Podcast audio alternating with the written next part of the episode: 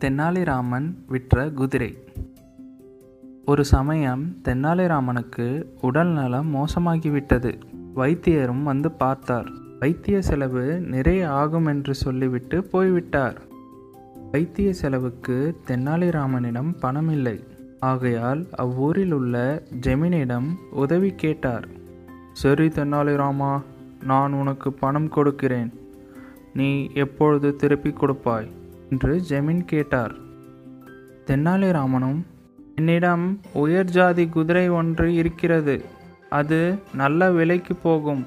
அதனால் உடல் நலம் தேறியதும் குதிரையை விற்று பணத்தை தருகிறேன் என்று சொன்னான். அவன் சொன்னதின் பேரில் ஜெமினும் நம்பிக்கையோடு பணம் கொடுத்தார். பணத்தை பெற்றுக்கொண்ட தெனாலிராமன் வைத்தியரிடம் சென்று சிகிச்சையை ஆரம்பித்தான். விரைவில் குணமும் அடைந்தான். ஆனால் பல மாதங்கள் ஆகியும் தெனாலிராமனிடமிருந்து பணம் வரவில்லை. ஆகையால் ஜெமின் தென்னாலிராமனை சந்திக்க புறப்பட்டார். தெனாலிராமனை பார்த்து என்னப்பா உடல் குணமானதும் குதிரையை விற்று பணம் தருவதாக சொன்னாயே இன்னும் தரவில்லையே இதற்கு மேல் காத்திருக்க முடியாது உடனே கொடு என்றார். தெனாலிராமனும் நன்கு யோசித்தான். அநியாய வட்டி வாங்கும் ஜெமினுக்கு பாடம் கற்பிக்க விரும்பினான். சரி ஜெமின் குதிரையை விற்று பணம் தருகிறேன். என்னுடன் நீங்களும் வாருங்கள் என்று அவரையும் அழைத்து கொண்டு பக்கத்து ஊரில் நடக்கும் சந்தைக்கு புறப்பட்டனர். போகும்போது குதிரையும் கூடவே ஒரு பூனையும் அழைத்து சென்றான். சந்தையில் தென்னாலிராமனின் பளபளப்பான குதிரையை பார்த்து பெரிய கூட்டமே கூடிவிட்டது. அப்போது ஒரு பணக்காரன் தென்னாலிராமனை பார்த்து ஆஹா என்ன அழகான குதிரை. இந்த குதிரை என்ன விலை? என்று கேட்டான்.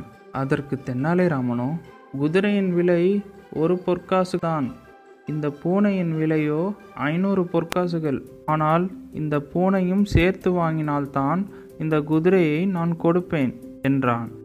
தென்னாலிராமனின் பேச்சு அவனுக்கு வினோதமாக இருந்தாலும் குதிரையை வாங்க வேண்டும் என்ற மிகுந்த ஆர்வத்தில் ஐநூற்றி ஒரு பொற்காசுகள் கொடுத்து குதிரையும் பூனையும் வாங்கி சென்றான்.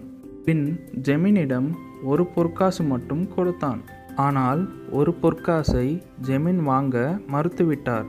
குதிரை அதிக விலைக்கு போகும் என்று நினைத்துதானே உனக்கு பணம் கொடுத்தேன். நீ இப்படி ஏமாற்றுகிறாயே என்றார். ஐயா குதிரையை விற்றுதான் உமக்கு பணம் தருகிறேன் என்று சொன்னேன். அதன்படி குதிரையை ஒரு பொற்காசுக்கு விற்று அந்த ஒரு பொற்காசையும் உனக்கே கொடுத்து விட்டேன். நீங்கள் வாங்க மாட்டேன் என்கிறீர்களே இது என்ன நியாயம்? என்றான். இல்லை இல்லை எனக்கு ஐநூறு பொற்காசுகள் வேண்டும் என்று ஜெமின் கூறினார். இறுதியில் இவர்கள் வழக்கு மன்னர் கிருஷ்ணதேவராயரிடம் சென்றது. மன்னர் தென்னாலிராமன் ஜெமினுக்கு பாடம் கற்பிக்கவே இவ்வாறு செய்ததை அறிந்தார். பின் தென்னாலிராமனை வெகுவாக பாராட்டி தென்னாலிராமன் செய்தது சரியே என்று தீர்ப்பு கூறினார்.